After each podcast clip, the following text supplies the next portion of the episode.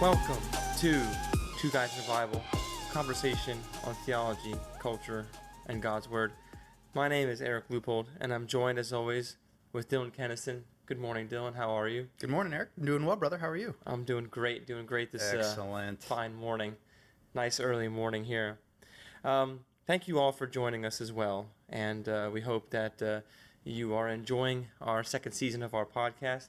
Uh, last last time we we spoke, we addressed a uh, rather important topic of socialism uh, and the relationship uh, between the uh, the people who who produce wealth and the government, as well as the poor.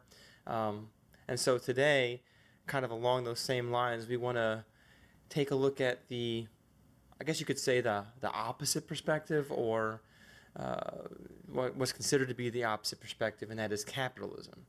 Uh, so, and uh, and Dylan will be uh, leading us uh, more on this discussion today, and I'm going to have to start peppering peppering him with questions. So hopefully.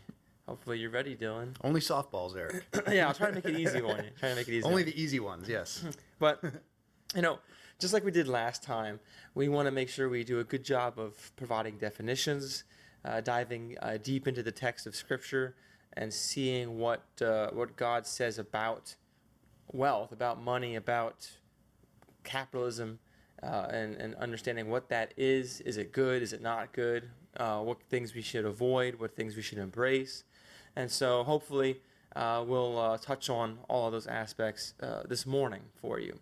Um, so I guess kind of starting us off, um, let's uh, lay down some foundations of definitions. I mean, what when we talk about capitalism, Dylan, what what does that word mean? What should we should what should come to our minds when we hear that word? It obviously means greed and self-interest and profit motive. No, I'm just kidding.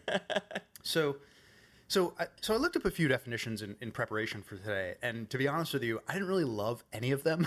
Oh, no? So, well, what I kind of ended up doing was just, here's a definition that is kind of eclectic, right? I'm borrowing some elements from a handful of different definitions, um, but here's at least an opening shot.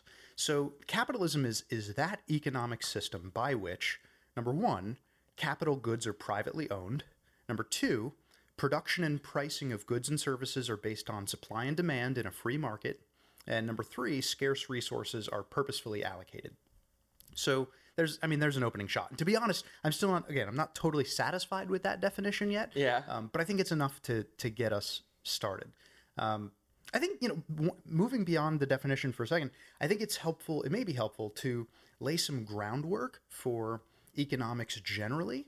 And then I'd like to kind of lay out some principles that should, I think, undergird these kinds of discussions. Okay. Um, so groundworks for economics generally, um, I mean, I think we can start in Genesis one, uh, verses twenty-seven to twenty-eight and, right. and two fifteen. Um, so here we we see basically, you know, God created man as man as in his image, and his, in the image of God he created him, male and female he created them. God blessed them. He said, be fruitful and multiply, subdue the earth, have dominion over the fish of the sea, the birds of the heavens. Uh, ver, uh, chapter two, verse fifteen, the Lord God took the man and put him in the Garden of Eden to work and keep it. Mm-hmm. So here what we're seeing in both of these sections is that God ordains work. Mm-hmm. God creates everything. He owns everything. And he enlists human beings as vice regents. So, I mean, one of the implications of that is work is not a function of the fall, right? There's work before the fall. There will be work in heaven, we see in Luke nineteen. So work is God-ordained. It's it's a God-gifted blessing to humanity. Um, but then we, we get the fall in uh, Genesis three, seventeen to nineteen. We have the very first uh, curse that's pronounced. Yeah. And here, the the first curse pronounced by God is is on the ground. Now, for the sake of our discussion, that's not a small point, because the earth will no longer easily yield its fruit, right? So pre-fall, Adam and Eve could have their needs and wants met with limited work. But now it'll be toil, right? You get this special word. Work is, work is now going to be agonizing. Humanity has to force the earth to give up its fruit to support our needs and wants. And so the point is, with the curse on the ground, the world is now characterized by sin and scarcity, right? Hmm. So humans are sinful and nature is stingy. And now human beings are going to work hard for minimal satisfaction. So that's the framework. And within that framework, we all have, you know, material needs and wants. We'll, we'll say demands, all right? Yeah. And the Bible says that our material demands are endless. And sometimes that's because of greed. So Ecclesiastes five ten says, he who loves money will not be satisfied with money. He who loves wealth will not be satisfied with his income. Mm-hmm. You're not going to be satisfied in the pursuit of money, you know, when it comes from love of money or greed. Um, so it could be coming from greed, but it doesn't have to be. So Jesus also teaches us to pray, give us our daily bread, right? The yeah. fact that it's daily means that on this side of glory, our need for bread does not end. So okay. we all have these these ongoing material demands, and because we're sinful and nature is stingy, and like here's the key, right? Unless you have some mechanism to temper that human demand, that demand will always outpace supply. And mm. if you don't believe me, just try setting the price for everything everything in the world to zero dollars, right? Just imagine everything in the world costs zero dollars, and you watch demand crush supply, and human beings just crush each other over that supply. Is that because our our, our appetite is based, like you kind of mentioned? I mean, is it is it because we would just take so much? We yeah. would just we would just have nothing to stop us from taking for ourselves. And and ultimately there would be there would be so many left unsatisfied because of nature's scarcity. This curse on the ground means that there's now there's not enough wheat and diamonds for everybody, right? Yeah. So so now everybody kind of has these material demands, and there needs to be a a mechanism that tempers that the supply with that demand. So now the question is this, right? How do we allocate scarce resources in a way that glorifies God and blesses humanity in this fallen world? And answering that question, what you just pointed out, is what brings us to the study of economics from huh. a Christian perspective. Huh. Um, so that's some of the groundwork for, for economics generally. Um, so it seems like one of the key important things to... Um... keep in mind is the nature of the fall, and and like where where you begin. Your starting yeah. point is we live in a fallen world, and that's something we have to consider when we're looking at how do we how do people get stuff.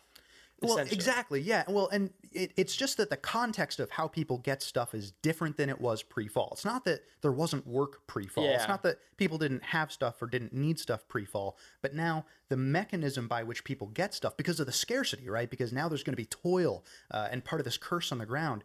Now there needs to be uh, some mechanism in place to temper uh, and to and to weigh the balances between supply and demand. Yeah, I was listening. Uh, this is. I hope it's related. I mean, you can correct me on this if not, but I was listening to, uh, I believe it was Doctor Albert Mohler talking about poverty and, and wealth, and actually, uh, one one way it kind of related to that is caging your mind. So just like we just talked about just now, as far as keeping in mind the fall and the, and the entrance of sin into the world, Doctor Mohler was saying that poverty does not have to be explained. Wealth has to be explained, because mm. if If we do nothing, if if, if everyone just, just stops doing stuff, poverty is the natural default position. Right. If you do nothing, you you have no food, you have no wealth, you have nothing.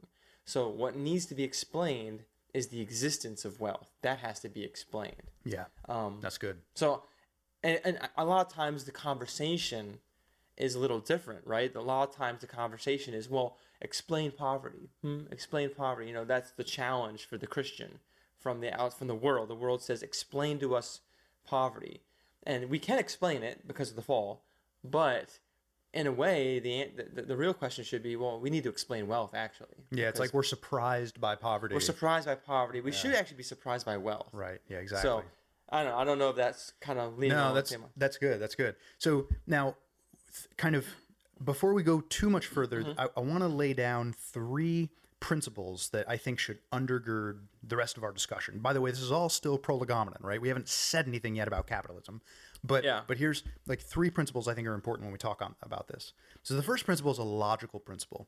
The logical principle is you cannot judge from the abuse of principle to the abolition of principle. Okay, explain that to me. So just because a good thing has been abused, it doesn't mean we get rid of the good thing, right? So you don't say, well, some teachers are child abusers, so we get rid of teaching. You don't say, well, some charitable giving is with mixed motives, so it doesn't mean we get rid of charity, right? So in other words, I'm not going this morning to endorse everything that falls under the banner of capitalism in the public consciousness, right? Capitalism has been secularized to sound like the economic theory of selfishness. It's about greed. It's about taking advantage of people. And that's partly how socialism gets the rhetorical upper hand in our imaginations. But at the same time, I'm also not going to pretend capitalism hasn't been abused in these ways, right? So my point here is that the abuse of principle doesn't lead to the abolition of principle. Given whatever abuses, capitalism as an economic system is still, I think, a natural outgrowth of scripture, right? It upholds human rights to act freely as trustees, those who have dominion over whatever property God has put under our stewardship. Okay. So that's the first principle. Okay. Second, that makes sense, yeah. Yeah, this makes sense, right? Second principle is a hermeneutical principle. Oh, there's that there's that guy again, Mister Yeah. Hermeneutics. Mister Hermeneutics. Hermeneutics, exactly. But this is like how we interpret scripture, right? Here's a hermeneutical rule that I think.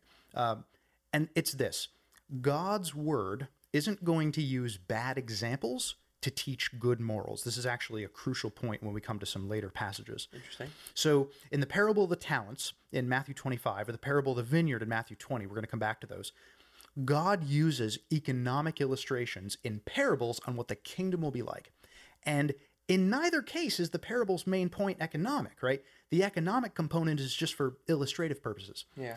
But the point is, there's an a, the, the point here hermeneutically is that there's an approval of the example used by Jesus when he uses the example. So verse fifteen in Matthew twenty is the main point of the parable of the vineyard. And the master says, am I not allowed to do what I choose with what belongs to me, or do you begrudge my generosity? Mm-hmm. So the master of the vineyard represents God. Now you can't imagine God doing some sinful thing in the illustration and Jesus saying, see, this is how God is, like this sinful man. It's like, may it never be. Yeah. No way, right? So when when Jesus teaches a moral lesson using a parable, the parable's illustration is not the point. But there's an implicit approval of the illustration insofar as it's teaching a moral lesson. So likewise, from the parable of the talents in Matthew twenty-five, we can conclude that it's good to engage in free trade to maximize profit, even though that's not the parable's main point. All right. Hmm. Does that, does that make sense? Yeah, I'm, I'm just, yeah, I'm, I'm thinking through it right now. I mean, I can't think of an example right now where where Jesus... Uh, presented some kind of a bad behavior and attributed it to God in the in the parable. Right. right? He, he's not using an, a bad or immoral example to teach a good or moral lesson. Yeah. So like a, like in the parable of the unforgiving servant, I mean, like the king forgives, mm-hmm. and so the king is kind of, you know, he's acting good, but then the other servant does not forgive, and he's basically saying, like, don't be that, like, don't be the unforgiving servant right. that gets tossed into... into prison because of his lack of mercy. So I think that makes sense. I mean, as as far as that goes, yeah. I cool. mean, it seems logical. I just never really thought of it that way before. Yeah, it's really. an important point because a lot of yeah. times when those parables, you know, Matthew twenty, Matthew twenty-five, when when those are brought to bear on these kinds of conversations, the retort often is, well, those parables are not about economics. Why are you making them about economics? Oh, I see. And and and the point is that here's a hermeneutical principle that's saying, look, they're, you're right. They're not about that. But but nevertheless, God's word is not going to use a negative or immoral illustration to make a positive or moral point. Okay. So there's an implicit uh, a, there's an implicit uh, approval of the illustration that Jesus is using when he's using it to teach a, a moral point. Okay, fair enough. Okay. Mm. So the third principle is a presuppositional principle, and it's this, right? Any economic system that does not presuppose Christ is just doomed to destruction and ripe for abuse. What, what do you mean? Right, so I, I mean you can't, like, capitalism is no silver bullet that's just going to save the day apart from Christ. Mm. No, no system will. So you think, um, you know, Christians were thrilled to get rid of communism in the twentieth century. You know, we we exorcised communist demons, right? But but unless we bend the knee to King Jesus, you can have seven more demons worse than the first coming back, right? Yeah. So like capitalism is not going to prevent that.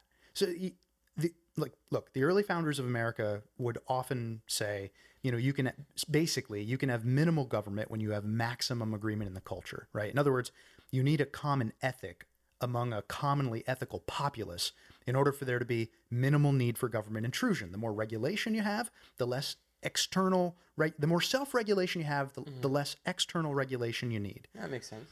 But there's an analogous point to capitalism, right? It's like, just like small government is no silver bullet, capitalism's no silver bullet. It's, it's not going to work anywhere without the moral foundation of Christianity. So in other words, you know, a lot of times we think we can build economic prosperity on on capitalism, you know, without Christ. It's like trying to build a house on the sand. Yeah. And and the reason is, like, you, you can't teach principles of economics and business without morality. You can't teach morality apart from biblical theology. So and, and that doesn't mean, I'm not saying you can't have ethical non-Christians of, by, you know, common grace. Of course you can. I am saying that the transcendental foundations for property rights, like all rights, or for business ethics, like all ethics, are distinctly Christian and rooted in the triune God. So you, you can't have Western prosperity without the moral and philosophical roots that enabled that prosperity. So that just means, like, look, America needs a gospel as much as any other nation does, right? Political parties need it. Republicans need it. Democrats need it. Socialists need it. Capitalists need it. Mm-hmm. We all need it. So capitalism can be a rich blessing to a society, but if it doesn't have that Christian foundation, we shouldn't be surprised if it devolves into this, you know, adulterated self-interest. Hmm. So any benefit that capitalism affords a non-Christian society is just by common grace from biblically borrowed capital. Okay. So, all right. Hmm. Those are the three principles. You got the logical principle, hermeneutical principle, presuppositional principle. I haven't said anything yet. All that's just prologue. But I think if we can nail those down, yeah, now we can start to have a productive conversation about capitalism. Well, I, I do agree that that everything has to have Christ at its foundation. Uh, I kind of have two, que- two questions, and you can you can answer them in any way that you wish. The first is, I mean, you already mentioned, I mean, greediness and, and stinginess and and self-centeredness. Um, so I guess the question is, does the does the capitalist system or structure, does that encourage people to be greedy more so than, let's say, another structure? Uh, so a kind of related question is, if if if Christ is needed at the core, then isn't it dealer's choice? Like, if we have Christ and socialism, and if we have Christ and capitalism, then maybe it's possible that Christian socialism is better at restraining greed and stuff like that than Christian capitalism. Like, like if if really what matters is having Christ, then isn't it a dealer's choice mm. kind of thing? That's kind of the question I have for you there. So I would say there, those are two different questions. They're both really good questions. Yeah. Um, I'll answer the second one because it'll be quicker to answer. Okay. And then we'll come back to the greed. All right. So if, so if Christ is all that's needed, isn't it dealer's choice? Kind of, you can have Christ in capitalism or, or Christ in socialism. So um, I'm going to say no. so so ca- the first part of my definition of capitalism is that it's a, that economic system by which capital goods are privately owned. Okay, so you back up for a second and think, God owns everything, all right? So to say that God owns everything doesn't answer the derivative question of who has dominion over that property on earth, right? Mm-hmm. Is it individuals or is it society as a whole, right? This kind of comes to your point. It could be is it could it could be capitalist and private ownership, or it could be society and communal ownership. And the answer, I think, to that question is found in the eighth commandment in Exodus twenty, verse fifteen. Mm-hmm. You shall not steal, right? So just think this through, right? If something belongs to the community, then it belongs to you just like it belongs to me. So if you've got a car in your possession, and hey, that car is just as much mine as it is yours. And when I drive away with that car, could I be accused of stealing, right? So I think the answer to that is no, right? So in other words, private property is the presupposition of the eighth commandment. In order to steal something, mm-hmm. someone has to own something. And now, of course, that doesn't preclude sharing. You can still share with the eighth commandment, but taking from those who are unwilling to share because you want something or think you deserve something, that's condemned, right? Mm-hmm. And there's a lot of examples like that in scripture that reinforce this notion of private property. You just think of, like, you know, Deuteronomy nineteen and the warning against moving your neighbor's boundary markers. You think, you know, Proverbs twenty-eight assumes, uh, nineteen assumes land ownership. There's just just so many, uh, there's too many texts in scripture mm-hmm. that reinforce this notion of private property. Okay. So um, that's the f- second part of your so question. So you would say that they are not, they're not dealer's choice. It's not equal. It's not, they're not equal. It's not dealer's choice because God, God's word kind of hems us in towards okay. one, I would say. Okay, fair yeah. enough. And so then going back to my first question is, um, doesn't the capitalist system uh, encourage greed, selfishness? Like, isn't there a better way to to hinder a person's greed or to restrain man's evil, I should say?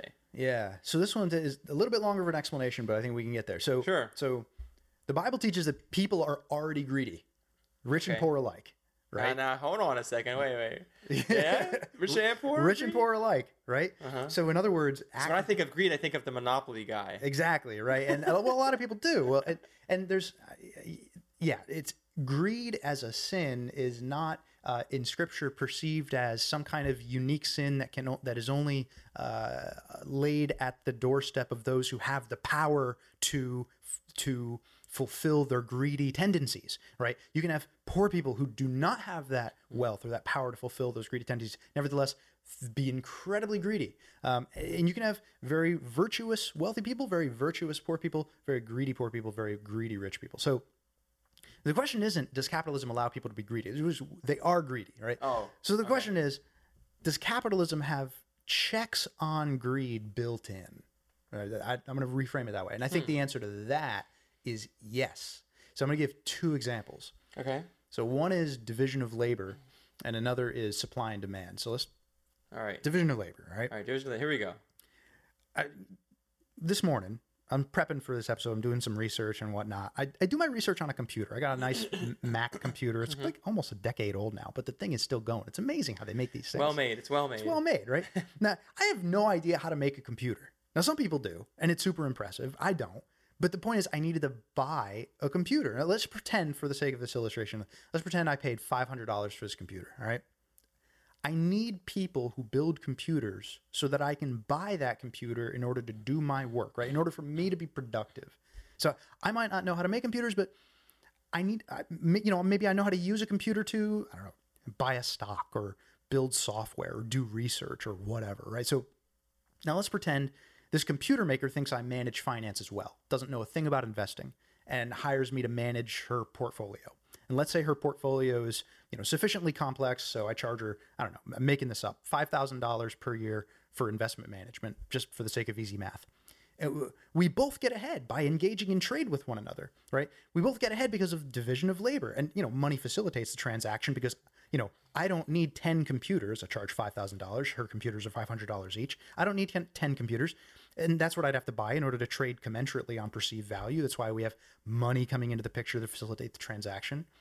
But the point is, the computer maker and the money manager have to live as if they need each other, because they do need each other, right? Mm-hmm. So, so economic advancement forces trade through division of labor and therefore restrains the evil of individuals, right? We can't be as selfish or greedy as we might want to be, precisely because the computer maker needs the money manager and vice versa. The farmer needs the distributor and vice versa. The doctor needs the medical device technician and vice versa, right? Oh. So, and look, gospel advancement in the church works in a similar way. Paul can say in First Corinthians twelve, the body isn't one member, but many. The foot needs the hand. The hand needs the ear. The ear needs the nose. Same idea here, right?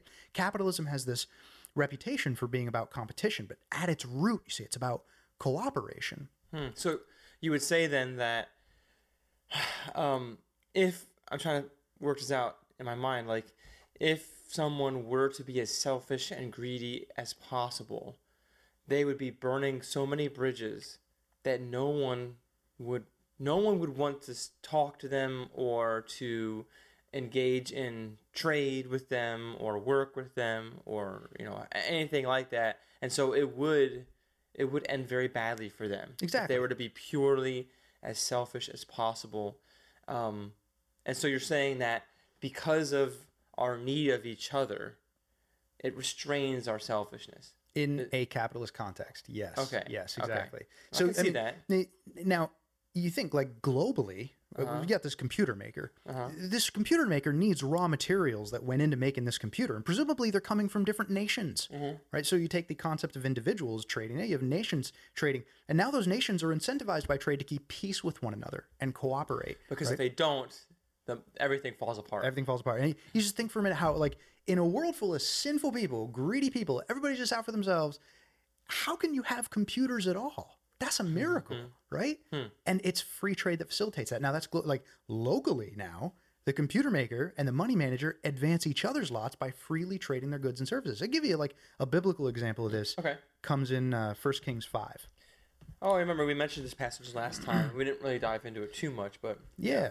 So in, in First Kings five, you've got Solomon talking with Hiram, the king of Tyre, right? And we see this example of free trade and, you know, international division of labor. So uh, if you look at First Kings five, verse six, uh, First Kings five, six says, "Now therefore command that cedars of Lebanon," this is Solomon talking, "command that cedars of Lebanon be cut for me, and my servants will join your servants, and I will pay you for your servants such as wages as you set. For you know that there is no one among us who knows how to cut timber like the Sidonians." Like, hey, the Sidonians, they are experts at cutting timber. You jump down to uh, verses ten to twelve.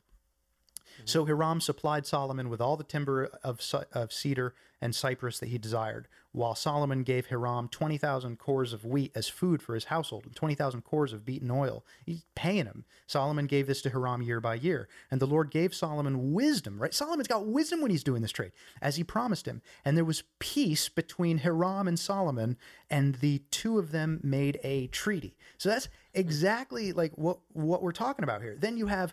So that's internationally between uh, between Hiram, king of Tyre, and, and Solomon. Mm-hmm. But then you also have domestic division of labor, labor in verses thirteen to sixteen, right? King Solomon drafted uh, forced labor out of all of Israel, and then draft numbered thirty thousand men, and he sent them to Lebanon, ten thousand a month in shifts. There would be a month in Lebanon, two months at home.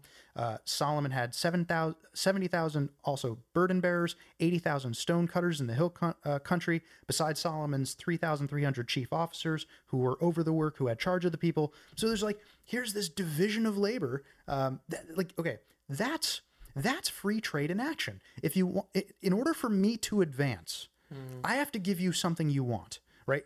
I don't just get stuff because I'm breathing, you know, yeah. And this comes back to your point earlier. So like, now you could imagine somebody who comes along and says, I, I refuse to serve others. Yeah. I refuse to participate. And that's like, fine. You don't, you don't have to, but the price you pay is you don't, you don't gain any profit. You might not even get to eat, right? If you're, if you refuse to work, you're going to pay this price. This is partly why idleness is so wrong, strongly condemned in Scripture, right? Yeah. Satan invites Jesus to turn stones into bread. That's not just some random temptation, right? Jesus had been in the desert and was hungry. And you think, like, you think people are good? If you think people are good, try not feeding them for a day or two, right? Yeah. And you'll see what's really inside. And the point is, you don't get bread by doing nothing, right? If, yeah. you're, if you're able-bodied, you need to apply toil. That goes back to Genesis, right? Paul makes the same points in Second Thessalonians three. Um, you, you gotta, you have to apply toil to eat. So that's... The the first part of the answer, right, is division yeah. of labor. Yeah, but I, I found it interesting as I, as you were reading through first that passage in First Kings. Yeah. Um. There's a uh, in verse uh, so chapter five, verse uh, verse six. "Now therefore command that cedars of Lebanon be cut for me, and my servants will join your servants, and I will pay you for your servants such wages as you set." So it's very interesting that that you know basically Solomon's like, okay, um, I'm gonna pay your servants. You tell me how much, you know, how much you want to charge me, and I will pay that. So there's like an agreement, a, f- a free agreement between the two parties in which the, the cost of labor is established. So that's, you know, kind of that establishing that, that relationship of, of worker and then the employee and the employer mm-hmm. there as far as the wages go. Mm-hmm. So yeah, that, you would say that's an example of, of how capitalism functions there. Yeah, yeah, absolutely. Okay. All right. So, um, all right. Well, I mean, all that makes sense uh, as far as like the need for division of, of labor. And you mentioned supply and demand. So I think most people listening or most certainly understand the concept, or like when they hear supply and demand, I mean, they get it, but like unpack that a little bit more, please. Yeah. Well, I mean, so let's look at the earlier example. You got yeah. a computer maker, right? Making computers is not going to do this person any good unless somebody buys her computers, right? So let's say, and we said earlier, she charges five hundred dollars mm-hmm. for a computer. Now, let's say I come along and I offer ten dollars for that computer. Now, in capitalism, right, I can't force her to take that ten dollars for that computer because mm-hmm. that would be theft. All right. Yeah. So, yeah. Well, so this is going to start to get some bite, right? Okay. So what if it was eleven dollars? What if it was twelve dollars? What if it was four hundred fifty dollars? What if it was four hundred ninety-nine dollars, right? Would it be theft if I offered four hundred ninety-nine dollars to the computer maker when the computer maker's charging five hundred dollars? I put the four hundred ninety-nine dollars down on the table and I just take the computer and run, right? Now, realistic, now realistic, it's a facetious example. Like, really, they probably won't negotiate. But If they don't budge from that five hundred dollars mark and I just put the four ninety-nine down and grab the computer and run, yeah, that's theft, right? Yeah. Theft is compulsory trading. So I've stolen one dollar of perceived value from this computer maker. Right? And the point is, I can't just offer any price I want or any price I think of. I mean, you can offer it. I mean, I can offer it, but I can't force them to take it, right? Uh-huh. I'm constrained by the laws of price of, of supply and demand when it comes to price. So, like, this question of price takes us a little bit closer to the heart of the issue, right? Mm-hmm. We have to ask, how should prices be set? And and capitalism says, if I want to profit, I'll have to serve others. You remember the example of putting everything to the price of zero dollars. You get greed running rampant. Prices, so prices keep consumer greed in check because scarcity forces us to make choices. You mean it, like you mean like denying ourselves? Well, I can't. The point is, I can't afford to go buy everything I want. You have a price now on something, which means now I have to make choices between good A you have to budget. and good B. I have to budget. I have to. I can't just have whatever I want. I can't just. I can't just fulfill my greedy tendencies every right? day. Yeah, yeah. So so prices keep, in that sense, consumer greed in check. They also keep producer greed in check, right? The computer maker might set a price for a million dollars for her computer. But, and, but you know, in today's dollar, she's not going to be selling very many computers if she does that. Yeah. So, like, in the long term, markets won't support obscene imbalances between price and value. Okay. Because right? if you if you overcharge, no one's going to buy your product. It restrains greed. Again, uh-huh. you see? So, so now the question is, who sets prices? Should, and this is a key question, right? Should prices be set by supply and demand based on division of labor and profit, sort of kind of like a bottom-up approach the market determines, or should prices be set by bureaucratic compulsion? Should they, should they be controlled and planned by the state, which is kind of like a, a top-down approach where pricing constraints are handed down from, from on high? Okay, all right. There's other theories on how to set prices we don't go into here, but those are the, those are two major schools of thought, right? Okay. So in my example, the computer maker put a price on her labor because she owns her own labor. So just like all the employees she hired own their own labor, she knows what she paid for the raw materials, she knows what she paid for distribution, she knows what she paid for years of education to learn how to make a computer. And she and her investors took risk of investing millions of dollars into a computer making factory. She knows her margins, she knows her market. She knows all this. She concludes five hundred dollars per unit. That's a fair price for all that she's invested and all the risks she's taken. And people either voluntarily pay that five hundred dollars or they won't. And if they don't, she'll have an excess of supply relative to demand. So then she'll have to voluntarily lower her price. If she has an excess of demand relative to supply, she'll probably increase the price. Mm-hmm. Now let's say in the middle of all this, I come along and I say, I, I still think it's worth ten dollars. Well, let's make it realistic. I, I think it's worth four hundred dollars. Not five hundred, but four hundred. four hundred. And, you know, hey, in this world where people need computers to get by, it is simply not fair that I should be deprived of one for a lower price. Now, if I come along and say that and I actually take it, that would be theft. Now, mm-hmm. or maybe central planners come along and say, we think it's worth four hundred dollars. So you, computer maker, accept that price or we're going to shut your business down. All right. Hmm. That would be a centrally planned economy. And that's, or maybe not shut your business down. We'll, you know, tax we'll you. We'll fine you. We'll fine you, right? And that steals one hundred dollars of perceived value from the computer maker. Hmm. So ultimately then the computer maker doesn't own her labor anymore. She, she can't set her own price for that labor. She doesn't own her inventory anymore. She can't set her own price for that inventory. See, it undercuts this voluntary contract. And when the government does that, it plays favorites. The government compels prices upwards or downwards, it benefits one sector of the economy in favor of the other. Mm. It, the government becomes a respecter of persons, which it's forbidden in God's word from being. That's why we get things like, you know, so-called crony capitalism, which is really no capitalism at all. It's where, you know, big banks or, you know, big companies get bailed out or politicians dole out political favors to people who've contributed to their cause. So capitalism in theory is private gains and private losses. It's not private gains and public losses. But when the public bails out institutions that behave unwisely, that's what you what you get, and that's hmm. highly objectionable. That's not capitalism. Okay, interesting.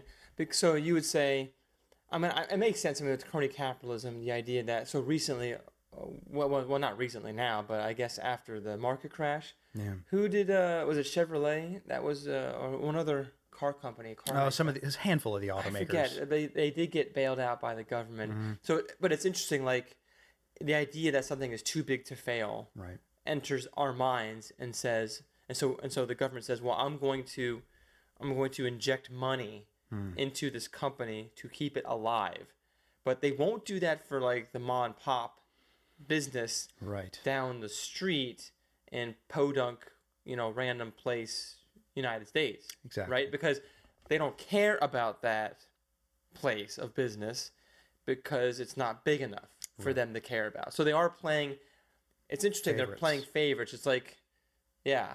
And, and and so you would say that that would be an abuse I would, yeah. of and capitalism. So now look, anytime government tries to engineer an economy yeah. or engineer prices, it's like it's like trying to build Babel, right? Hmm. Like you, you think you know enough. You think you're smart enough to set the price of some good or service, you know, exactly what it ought to be. So there's an economist named uh, Friedrich Hayek, mm-hmm. was an Austrian economist, called this the pretense of knowledge, right? Bureaucrats may pretend to know how to pull levers for price controls, but they really, they, they don't know. Like, th- like thinking we don't need each other, thinking an economy can be engineered from on high, uh, he, Hayek called that a fatal conceit.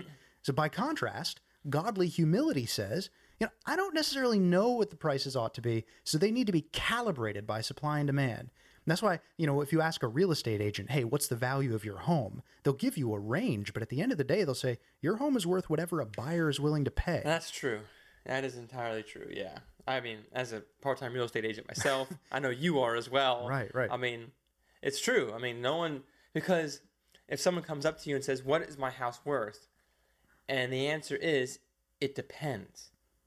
You can right. get a range, like you can get kind of like, you know, based on uh, competition and based on comps and, you know, all these other different metrics that you can use to get some kind of a range for what the prices ought to be. You can set them there, but then ultimately the market is going to calibrate that. Yeah. Right. So, and, and if you try to set your house just obscenely more expensive than the market will support, you see, it checks greed in that yeah. sense. And there's, I mean, theoretically, a person could come along and see your house and it is the dream house. And let's say you overpriced it and that person actually says, you know what, it's worth it because this house is the perfect house that I've always wanted and I, I can't see myself in any other house. And then they say, we take your we take your price and you're like, wow, man, I didn't really expect a, a person to bite on that high value I set in my house, but they did. Um, and that could possibly happen, right? Or, you know, you set the price too high and no one is interested. Yeah, I mean the point is this humility, right? We it's, yeah. when it comes to price controls or wage control, you know, who who knows what these things ought to be set at, right? Okay. The, the government does not know, yeah. and, and yet when when the government comes in to impose kind of wage or price controls, um, you know that that can introduce um, confusion and and um, it can mess with that equilibrium yeah. within the market. Now it's well, you know markets are never perfectly efficient. I'm not I'm not saying that, yeah. um, but I am saying that they're generally efficient. There's kind of a calibration that that happens there. Well, I was gonna so now all right trying to play from the other side here. um I mean, I'm seeing what you're saying so far, but to be fair, let's say as fair as possible to the socialist or to the you know the government interve- the government run economy, uh I guess I could see them saying that yeah that's all well and good, but uh you know they're not trying to control prices in order to just be in charge of the economy. The reason why they get involved is they see injustice mm. being done and they want to um, fix it. They want to they want to they want to address that injustice.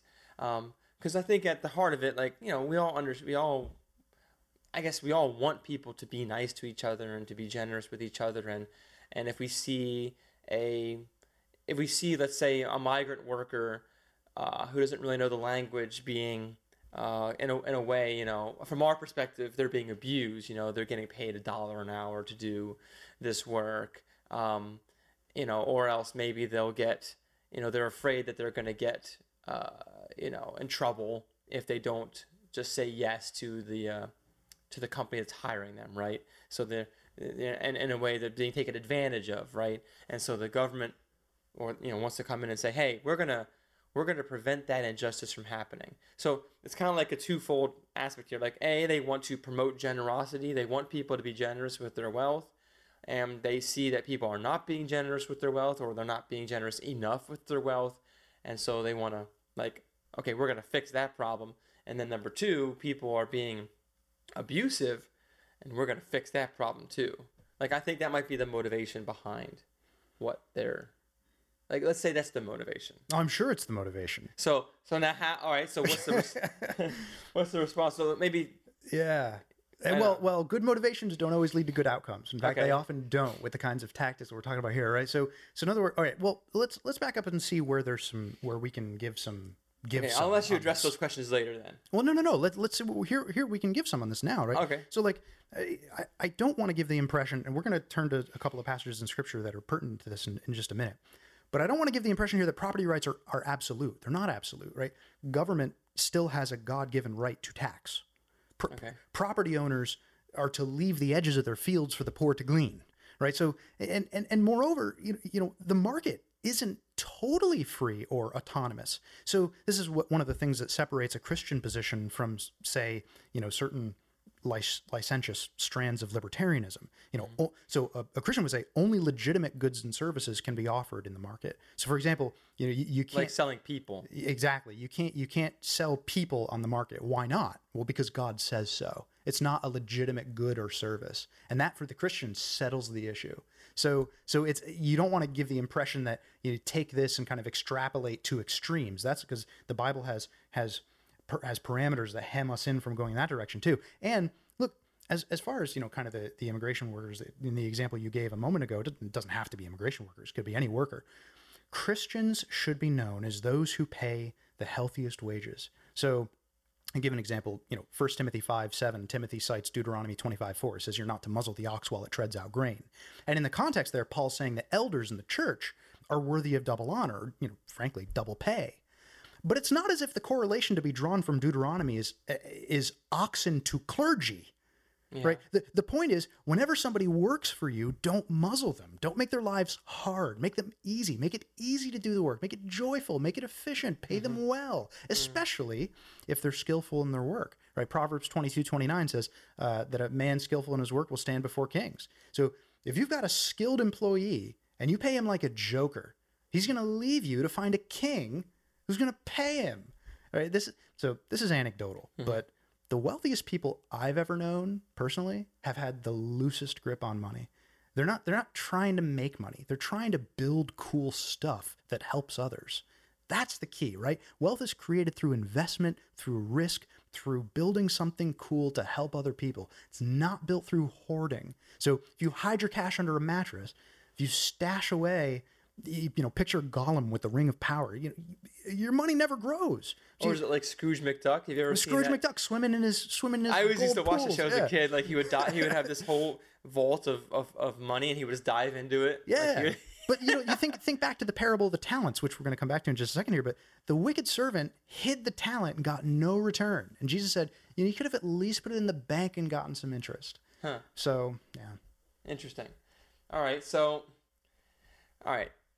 I guess that kind of answers my question, I suppose. But then, I mean, all right. Well, I think you already set the answer as far as what the what the biblical basis of, at least some of the biblical basis for it. But I mean, is there is there more that we can glean from Scripture as far as oh yeah as far as uh, the importance or the, or the the basis for capitalism? I mean, um, you mentioned earlier those uh, those parables. Uh, can you maybe unpack that a little bit more? Yeah, totally. So you, we'll start with the parable of the talents, uh, Matthew twenty-five, fourteen to thirty. Um, you know, God gives talents and, you know, are, you know, already the, the parable is, is about, you know, maximizing use of spiritual abilities for God's glory. The point isn't economic. It's just, it, it, there's an assumed economic ethic in the story or else, you know, it doesn't make any sense as we saw earlier. But the assumed economic ethic is it's good to engage in free trade and maximize profit, right? Um, and, and this is regarding the talent that was buried. Well, not, not the talent that was buried. Even the ones that were not buried, exactly. They went and multiplied their, their lots. They went and multiplied what was given to them they as made a, a profit. Steward, right? Yeah, exactly. Okay. And they engage, yep, exactly. That was the, this is this kind of goes to your point earlier about hermeneutics. Like, yes. So this parable is not about money per se. Like the, the whole point of the parable is about not necessarily just economics. Right, right. It's about max. So you, God gives us spiritual abilities. Right, we want to go maximize those for God's glory in the world. We want to spread the gospel, right, okay. and, and and get a return on God's investment in us. He gives us that, you know, whatever those whatever those gifts are that he's given us, and God expects us to use those for his glory. Okay. Yeah, okay. That's the point. But but it's couched in economic language, and I that see. you know, and, and that can be used likewise. So also, and, and here's a really good example, I think, uh, parable of the vineyard in Matthew twenty-one to sixteen. All right, Matthew twenty, okay. So you get these workers who worked for different lengths of time, and yet at the end of the day, they're paid the same amount. And the, the, they all voluntarily contract for a certain amount, whatever that amount is. And and the point comes in verse fifteen. The master says, you know, because they're they're saying, oh, it's not fair. We worked for longer. We worked harder. And yet you pay me the same amount. In verse fifteen, is it not lawful for me to do with mine own what I will? The answer is, yes, it's lawful. Hmm. So so free trade in pursuit of profit is faithfulness. And we, we, we have the right to do with our own what we will. Like, I can work or not work. I can offer X dollars for the work or offer Y dollars for the work. Mm-hmm. And like, nowadays, we look at this parable and our ears perk up and we just suspicion, right? Kind of raise an eyebrow because we probably feel it's unfair. Like, just put yourself in the place of the worker who's been out there the longest. You know, been out there all day. You're under the scorching sun. I've worked the longest and I, I should get paid more. I've worked the hardest. But now let's move away from the illustration and you start to see the point, right? The people who grumble against the master are really saying, unfair. I've worked hard for this salvation. Because the passage is about salvation. The Pharisees, you, you know, they feel like they've worked hard in God's kingdom, like generation after generation, you know, scrupulous obedience uh, I see, to the yeah. law. Mm-hmm. And then God lets, you know, sinners and prostitutes and, and publicans and Gentiles into the kingdom. And and the human heart cries out, unfair. Unfair. I've worked hard for this salvation. Christ says, it was never yours to begin with. So, okay. so does God only give salvation to those who work the hardest? No, that's no. not how the gospel works. No. Now, do we really want to challenge the sovereignty of God and his ownership over this salvation? Do we want to try to take away his right to do with his own what he sees fit? So if no, then likewise, may we do with our property what God gives us to do as so, stewards. So you would say... It, well, would it be fair to say then that even though the passage of this parable of the of the vineyard workers is primary, primary, and the point of it is talking about salvation, yes, you would say some of the principles that Jesus is, is unpacking here is that the master can do with his stuff, his property, his money, whatever he pleases. And so in this example, he made a contract with the first worker saying, if you work for me, I will pay you. I will pay you a day's wages. And I guess that's analogous to salvation or, or the inheritance or whatever the case may be. But then he then goes later on at the end of the day, or maybe there's only a few hours left, and he goes to a worker and says, hey, or to a person says, hey, if you work for me for these next couple hours, I will pay you a day's wages, right? And so the first person had no problem making that making that initial contract right. with the with the vineyard owner. But when he sees the vineyard owner making a more generous contract with another worker, that sense of envy and resentment seems like it sets in. Right. So like at a human-to-human level, yeah. if we cry unfair, the question is, how then would we deal with God? Right, God, God's look. God's telling us these these economic parables. He's illustrating his own ownership over everything, mm-hmm. right? And now, are we going to go before God and say, God, you know, you you think you own the terms of salvation, you, you but right is right, and I, I think we should all be saved. I think salvation should be on these other terms, right? So hmm. what's his response going to be, right? Am I not allowed to do what I choose with what belongs to me? Salvation belongs to him. So to the extent that anything belongs to us, that we have dominion over it, that we have stewardship over it, denying us that God-given dominion is rooted in the same spiritual blindness that would look at God and say, unfair. That's yeah. why this is so, that's why this stuff is so dangerous. That's why private property is so important. That's okay. why this stuff is so dangerous. Right? All right. Well, then I guess kind of, kind of flowing from that, I mean, someone might say, well, yeah, okay, but you know, in the parable, God is the is the vineyard owner, and you know he's without sin, he's sinless, so he can you know he you know he's not gonna make these kinds of errors and mistakes. But you know, you know humans are sinful, so so I mean, shouldn't there be I mean some rules, some regulations? I mean, it, you know, are we going to have unbridled capitalism? I mean, shouldn't there, shouldn't there be something? No, of course. I mean, we we already said it a couple of minutes ago that, you know, property rights are not absolute, and we gave a couple of examples of that. Okay. Um, and but but the question is, to the extent to which property rights are not absolute, or where those are those are, those are controlled for, the boundaries are set in place by God's word on those property rights, as okay. opposed to whatever I, as a fallen human, think. You know, I, wherever I personally think your property rights end, right? It's not me that gets to decide that. It's God's word that gets to decide. Okay, so the standard we have to in. use is still God's scripture, word. Scripture, exactly. Okay, all right, fair enough. And you don't. You also, I mean, look, we talked through some practical implications of this. We don't want any of today's discussion to make us, you know, drowsy towards the dangers of materialism or greed. Like, those are real and present dangers, like Matthew six, nineteen to twenty-one, you know, store up uh, treasure where, where moth and rust do not corrode and thieves do not break in and steal. Like that that looms large here, right? We want to make sure that what's most important to us is is God, is not, it's not the property, it's not the wealth, it's not the stuff. Okay. Right? That's that's key. Well, okay, let's say that someone is convinced or say, all right, well, sh- all right, sure, I, you know, I, I'd say... capitalism seems to be the more biblical position, or at least a, a, a Christian form of capitalism. I mean, are there some pitfalls that we should avoid? I mean, what are some of the things that Christians should be concerned about as they think about this topic, as we as we consider this? Yeah, so here's here's one. Um, I'll, I'll give you two. So the first one, one that comes to mind, yes, I've heard some people say, like, I'm not a socialist, I'm not a capitalist, I'm a Christian, right? Yeah. Uh, that's just unhelpful, right? It, it, it's like the word of God has nothing to say about economics. Like, we're liable for thinking that way, partly because economics is so rarely preached on, to be honest with you. Like, when it comes to issues facing society, we're quick to preach on marriage or sanctity of life. We're much slower to preach on these issues. You don't touch on my money. You don't talk about my money. Right. Well, so... You know, um, look, the, the Bible is not ah economic, right? One of its key premises is that God is the sovereign owner of all things, and He expects His His trustees to treat property in particular ways. So that's that's one thing.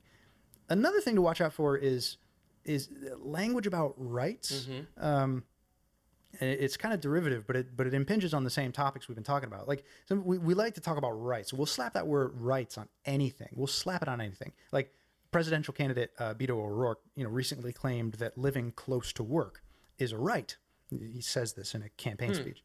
Some might hear that and be like, living close to work is a right. Like, you might think that that's, I don't know, some of you might think that's right. Some of you might think that's silly. But honestly, that thinking is not essentially different than, like, a right to healthcare, a right to education. Like, some people, so look, it's, it's worth differentiating negative rights and so-called positive rights, or probably better, you know, Doug Wilson calls these free rights versus funded rights. Mm-hmm. So negative rights or free rights are rights given by God and defended by government. You have right to life, liberty, pursuit of happiness, right to free speech, free assembly, bearing arms. Think constitutional rights, okay? And by itself, nothing on this list costs anyone anything, right?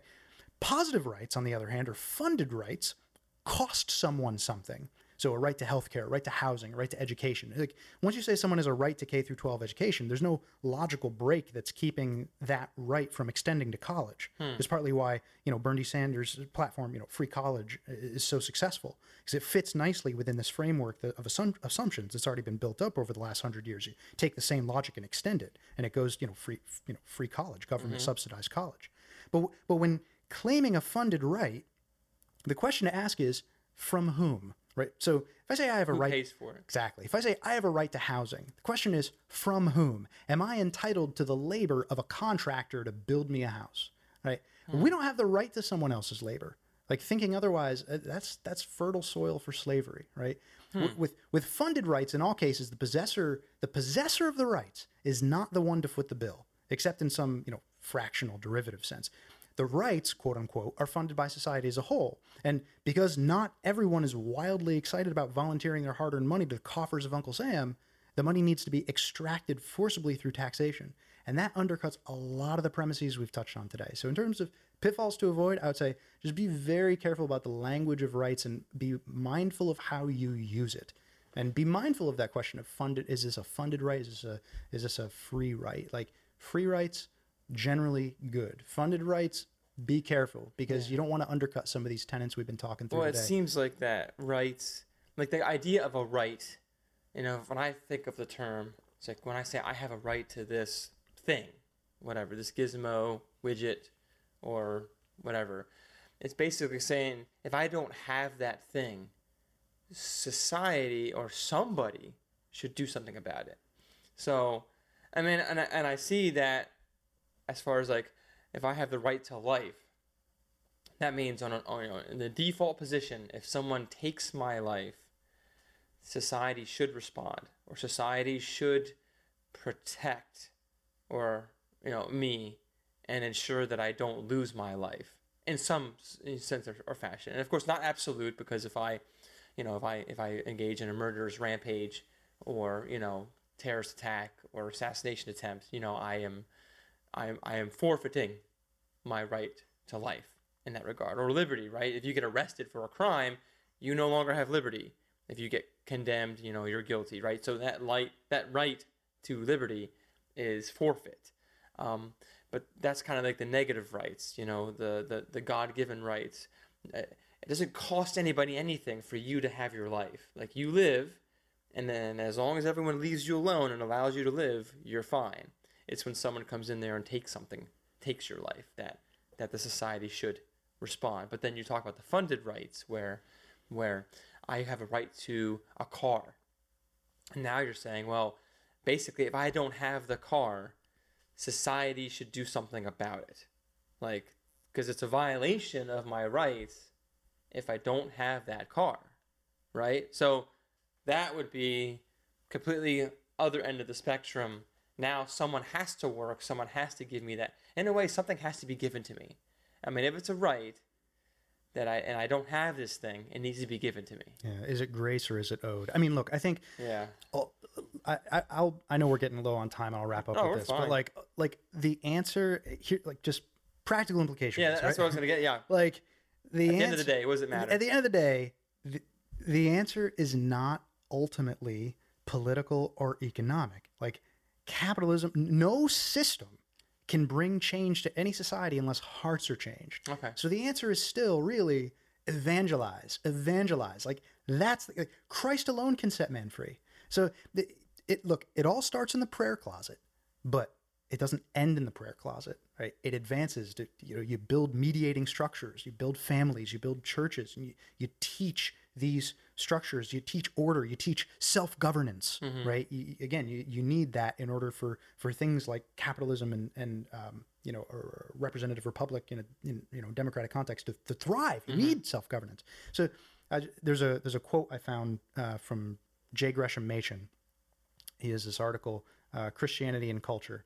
Uh, so I'm going to quote here, mm-hmm. just really, really stirring words. Um, the field of Christianity is the world.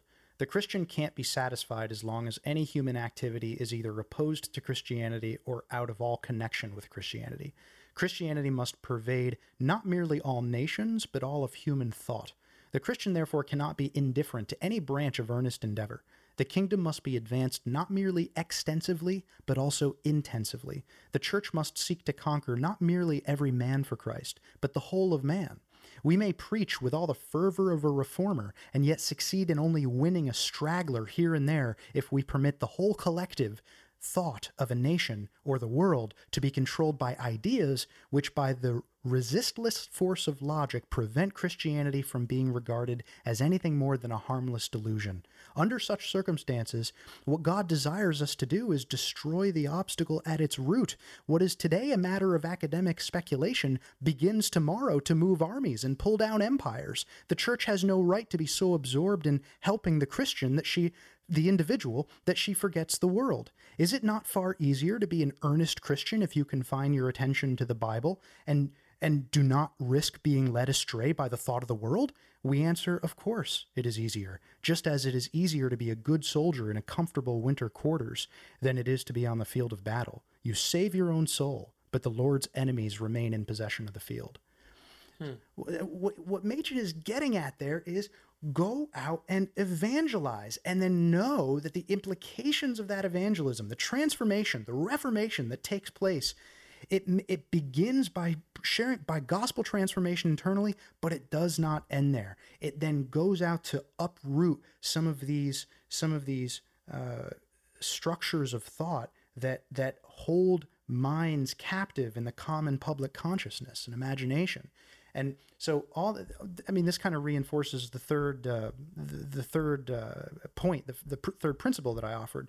It basically, you know, any, any economic system that does not suppose suppose Christ is is doomed from the start. Hmm. Right? At the end of the day, capitalism is no silver bullet. We need Christ, evangelize, and then recognize that the implications of that spill over into how we live all of life. And mm. economics is one important aspect of where that spillover begins to glorify God. Hmm. Yeah, that's that's true. That's true.